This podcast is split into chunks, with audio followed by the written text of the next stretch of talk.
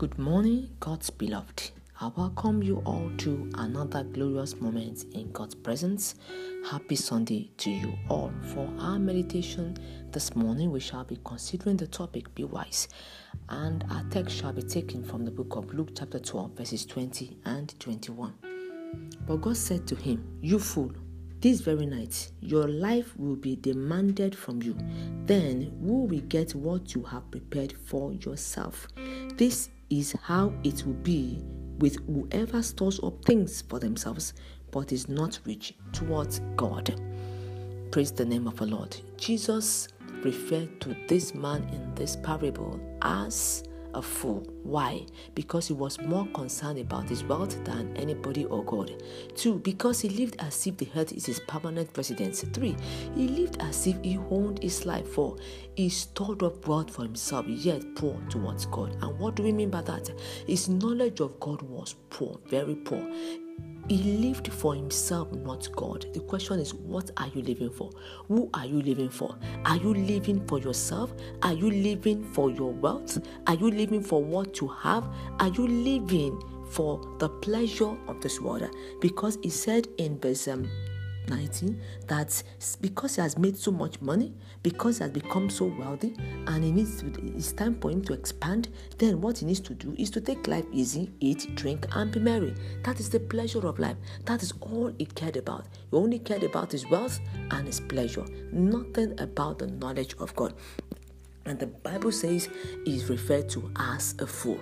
If God looks at your life today, what is He going to call you? Is He going to call you a wise person or is going to call you a fool. So, because we have gone through the scripture, it is I will encourage you to live a life that shows that you are wise. You should be wiser.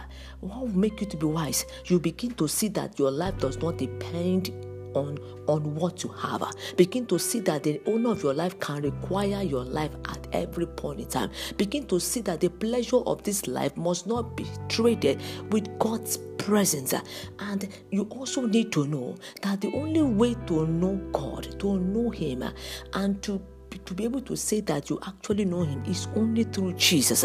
The Bible makes us to understand in John chapter 14, verse 6, that Jesus is the way, the truth, and the life. Nobody comes to the Father except by him. And he also said in verse 7, he said, If you really know me, you will know my Father as well. So the only way to know God is through Jesus. If you have not accepted Jesus as your Lord and Savior, your knowledge of God is very shallow. You are yet to know him as a true God.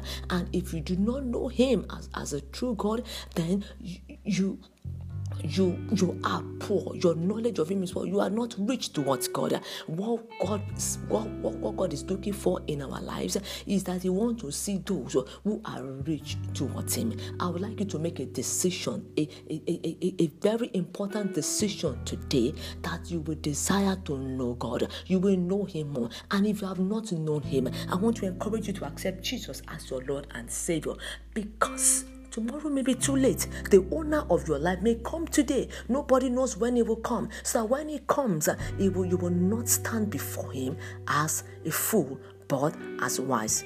Father, in the name of Jesus, as we go to speak, we pray that Lord will go ahead of us. Help us to make this crucial decision in our lives to live as one that is wise and not fools in the name of Jesus Christ. Thank you because I've answered our prayers. For in Jesus' name we have prayed. Amen. God bless you. Have a glorious Sunday. My name is Olufunmilayo Adepeso Chaplain, Reagan Memorial Baptist Girls Secondary School, Saboyaba, Lagos.